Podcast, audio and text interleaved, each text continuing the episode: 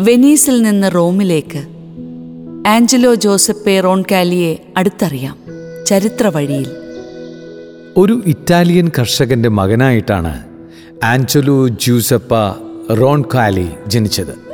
ദൈവഭക്തിയിൽ അടിയുറച്ച ജീവിതം നയിച്ച ആ ബാലൻ ഒരു വൈദികനായി അഭിഷേകം ചെയ്യപ്പെട്ടു.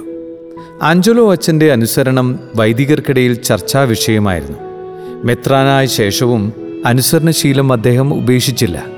ഒരിക്കൽ പിയൂസ് പതിനൊന്നാമൻ പാപ്പയെ സന്ദർശിക്കാനായി ആഞ്ചലോ പിതാവ് വത്തിക്കാനിലെത്തി.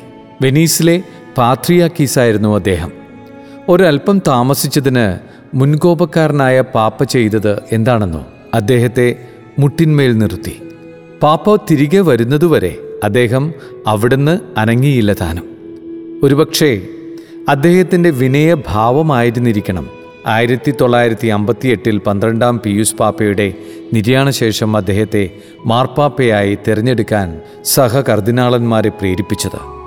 എഴുപത്തെട്ട് വയസ്സുള്ള റോൺകാലി കാര്യമായ വിപ്ലവ പ്രവർത്തനങ്ങൾക്ക് മുതിരില്ല എന്ന് അവർ കണക്ക് കൂട്ടിയിരുന്നിരിക്കണം ഗുഡ് പോപ്പ് അഥവാ നല്ലവനായ പാപ്പ എന്ന വിശേഷണം അദ്ദേഹത്തിന്റെ ജനപ്രീതിയുടെ അടയാളമായി കാണാവുന്നതാണ്. ആയിരത്തി തൊള്ളായിരത്തി അറുപത്തിരണ്ട് ഒക്ടോബർ പതിനൊന്ന് കത്തോലിക്ക സഭയിൽ വിപ്ലവകരമായ മാറ്റങ്ങൾ കൊണ്ടുവന്ന രണ്ടാം വത്തിക്കാൻ കൗൺസിൽ ആരംഭിച്ച ദിവസമായിരുന്നു അത്.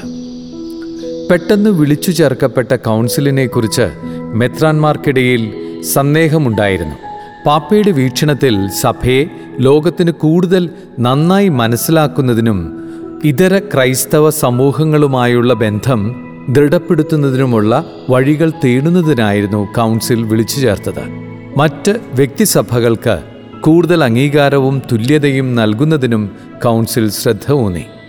കൗൺസിൽ ആരംഭിക്കുന്നതിന്റെ തലേന്ന് വിശുദ്ധ ജോൺ ഇരുപത്തിമൂന്നാമൻ പാപ്പ നടത്തിയ പ്രസംഗം അദ്ദേഹത്തിന്റെ വാത്സല്യം നിറഞ്ഞ സ്വഭാവം വ്യക്തമാക്കുന്നുണ്ട്.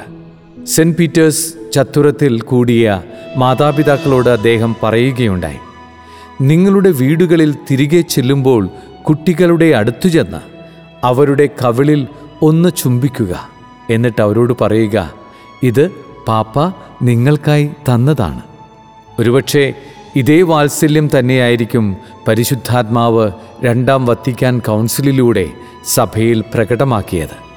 സഭയെ സ്നേഹമയ്യായ അമ്മയായി മാറ്റുന്നതിൽ കൗൺസിൽ വിജയിച്ചു എന്നതിൽ തെല്ലും സംശയമില്ല.